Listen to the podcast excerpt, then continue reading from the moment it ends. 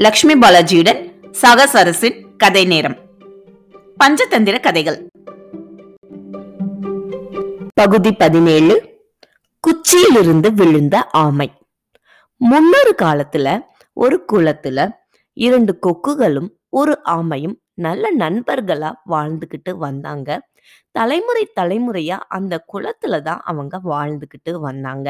தினம் தினம் இந்த இரண்டு கொக்குகளும் எல்லா இடத்துலயும் சுத்தி பறந்து மாலை நேரமானதும் இந்த குளத்துக்கு திரும்ப வந்துடும். இந்த ஆமையும் நாள் முழுவதும் குளத்துக்கு உள்ள போயிட்டு எல்லா மீன்கள்கிட்டையும் பேசிக்கிட்டு செஞ்சுட்டு மாலையானதும் அந்த குளத்தோட கரைக்கு வந்துடும். அதுக்கப்புறம் இந்த ஆமையும் இரண்டு கொக்குகளும் காலையிலிருந்து மாலை வரை நடந்த விஷயங்கள் எல்லாம் ஒருத்தருக்கு ஒருத்தர் பகிர்ந்துக்கிட்டு நல்லா சந்தோஷமா வாழ்ந்துக்கிட்டு வந்தாங்க. அந்த கோடை காலத்துல வெயில் ரொம்பவே அதிகமா இருந்துச்சு. அந்த குளத்துல இருந்த தண்ணியானது ரொம்ப வத்த ஆரம்பிச்சிடுச்சு. அதனால இந்த கொக்குகள் எல்லா இடத்துலயும் பறந்து போய் வேற எங்கேயாச்சும் தண்ணி இருக்கா அப்படின்னு பார்த்துட்டு வந்துட்டு இருந்தாங்க. அப்ப அந்த ஆமைக்கிட்ட ஒரு நாள் இந்த ரெண்டு கொக்குகளும் பேசினாங்க. ஆமையே இந்த குளத்துல இன்னும் கொஞ்ச நாள் போனா தண்ணி சுத்தமாவே போயிடும் போல இருக்கு. இங்க பக்கத்தில் பக்கத்துல இன்னொரு குளம் இருக்கு. அது நம்ம குளத்தை விட நல்லா பெரிய குளமா இருக்கு. அது மட்டும் இல்லாம அங்க நல்லாவே தண்ணி இருக்கு. அதனால நாங்க ரெண்டு பேரும் அந்த குளத்துக்கு போலான்னு இருக்கோம். நீயும் எங்களோட வரியா? அப்படின்னு கேட்டுச்சு கொக்குகள். அந்த ஆமை சொல்லுச்சு அதனால என்ன? ரொம்ப சந்தோஷம். நீங்க என்ன நம்பி கூப்பிடுறீங்கல்ல கண்டிப்பா நான் வரேன். நான் வராம என்ன செய்ய போறேன்? கண்டிப்பா நான் வரேன். ஆனா எப்படி போறது அங்க? நானும் ரொம்ப மெதுவா தான் நடப்பேன். நான் எப்படி அந்த குளத்துக்கு போறதுன்னு தெரியலையே அப்படின்னு சொன்னப்ப அந்த ரெண்டு கொக்குகளும் சொன்னுச்சு. அது ஒன்றும் பெரிய விஷயமே இல்லை. நாங்க ரெண்டு பேரும் ஒரு குச்சியோ இல்ல கயிறோ எங்கேயாச்சும் இருந்தா எடுத்துட்டு வரோம். நாங்க ரெண்டு பேரும் அந்த குச்சியோ அல்லது கயிறையோ ஒவ்வொரு முனையில வாயில வச்சுக்கிறோம். நீ உன்னோட வாயில வந்து இந்த நடுவில் நடுவுல அந்த குச்சிய கவ்வி பிடிச்சுக்கோ. நாங்க உன்னை அப்படியே கூட்டிட்டு பறந்து கூட்டிட்டு போயிடுறோம் அப்படின்னு சொன்னுச்சு கொக்குகள் இரண்டு பேரும்.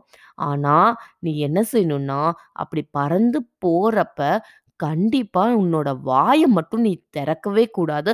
இல்லைன்னா அவ்வளோ மேல நாங்க பறந்து போறப்ப நீ வாயை மட்டும் திறந்தேன்னா அந்த குச்சியிலிருந்து கீழே விழுந்துடுவ அப்புறம் நீ செத்துடுவ. அதனால நீ வாயை மட்டும் திறக்கவே கூடாது. அப்படின்னு சொன்னுச்சு ரெண்டு கொக்குகளும். அதுக்கு ஆமை சொன்னுச்சு நான் எதுக்கு வாயை திறக்க போறேன்? ஒரு இடத்துல இருந்து இன்னொரு இடத்துக்கு போறோம். நீங்க என்னோட நலத்துக்கு தானே சொல்றீங்க. நான் கண்டிப்பா வாயவே திறக்க மாட்டேன். வாயை மூடிக்கிட்டு இருக்கிறது எனக்கு கொஞ்சம் கஷ்டம்தான். இருந்தாலும் நான் அங்க போய் இறங்குனதுக்கு அப்புறம் என்னோட வாயை திறக்கிறேன். சரியா? அப்படின்னு சொன்ன உடனே இந்த கொக்குகள் ரெண்டு பேரும் குச்சி இல்லது கயிறை தொலைவ ஆரம்பிச்சிடுச்சு. ஒரு நாள் அவங்களுக்கு தேவையானபடி ஒரு குச்சி கிடைச்சது. அதனால உடனே நம்ம இடத்த மாத்தலாம் அப்படின்னு ரொம்ப சந்தோஷமா அந்த கொக்குகள் ரெண்டும் அந்த குச்சியை எடுத்துட்டு வந்து ஆமைக்கிட்ட காட்டுச்சு. அந்த ஆமையும் சந்தோஷமா அந்த குச்சியை வா தன் வாயால கவ்வி பிடிச்சிக்கிடுச்சு அந்த கொக்குல்கள் ரெண்டும் ரெண்டு முனையையும் தன்னோட கால்கள்ல நல்லாவே பிடிச்சிட்டு இருந்துச்சு. அப்படியே பறக்க ஆரம்பிச்சிட்டாங்க. ரெண் ஒரு குச்சி ரெண்டு முனையிலையும் கொக்குகள் அந்த கால்ல நல்லா இறுக்கமா பிடிச்சிக்கிட்டு இருக்கு. நடுவுல அந்த ஆமை தன்னோட வாயால அந்த குச்சிய கவ்வி பிடிச்சிக்கிட்டு இருக்கும். இது அப்படியே பறந்து போகிறப்ப ஒரு கிராமத்தை தாண்டி பறந்து போயிட்டு இருக்காங்க. அப்போ கீழே இருந்து மக்கள் குழந்தைகள் எல்லாரும் மேலே ரெண்டு கொக்கு போகுது. எதையோ தூக்கிட்டு போகுது அப்படின்னு கத்து கத்து கத்து கத்துன்னு கத்துறாங்க. அதுவும் அந்த குழந்தைகள்லாம் அது பாரு ஆமையை தூக்கிட்டு போகுது. ரெண்டு கொக்கு ஆமையை தூக்கிட்டு போகுது. அப்படின்னு சொல்லி ரொம்ப குதூகலமா கத்துறாங்க.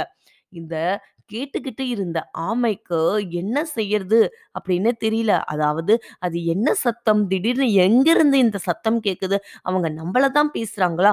அப்படின்னு தெரிஞ்சுக்கிறதுக்கு ரொம்ப ஆர்வம். உடனே அது என்ன சத்தம்? அப்படின்னு கேட்கறதுக்கு வாயை திறந்துச்சு அது கேட்டுச்சு. ஆனா சொல்லவும் வேணுமா என்ன? அந்த குச்சியிலிருந்து வாயை எடுத்த அடுத்த நொடி அவ்வளோ மேல இருந்து அந்த ஆமை கீழே டொம்முன்னு விழுந்து அதோட உடம்பு சுக்கு நூறா செதறி போயிடுச்சு. இதனால தான் பஞ்சதந்திர கதை நமக்கு என்ன கருத்து சொல்ல வருதுன்னா நன்றாக இருக்க வேண்டும் என்று எண்ணும் நண்பர்களின் அறிவுரைகளை பின்பற்றாமல் இருக்கும் ஒருவன் கண்டிப்பாக துக்கத்திற்கு ஆளாவான். அடுத்த அத்தியாயத்துடன் விரைவில் சந்திப்போம். நம்ம சாகசரஸ் இன்ஸ்டாகிராம் மற்றும் ஃபேஸ்புக் சோஷியல் மீடியாவில் இருக்கு. உங்களுடைய கருத்துக்களை அதில் பகிர்ந்து கொள்ளவும்.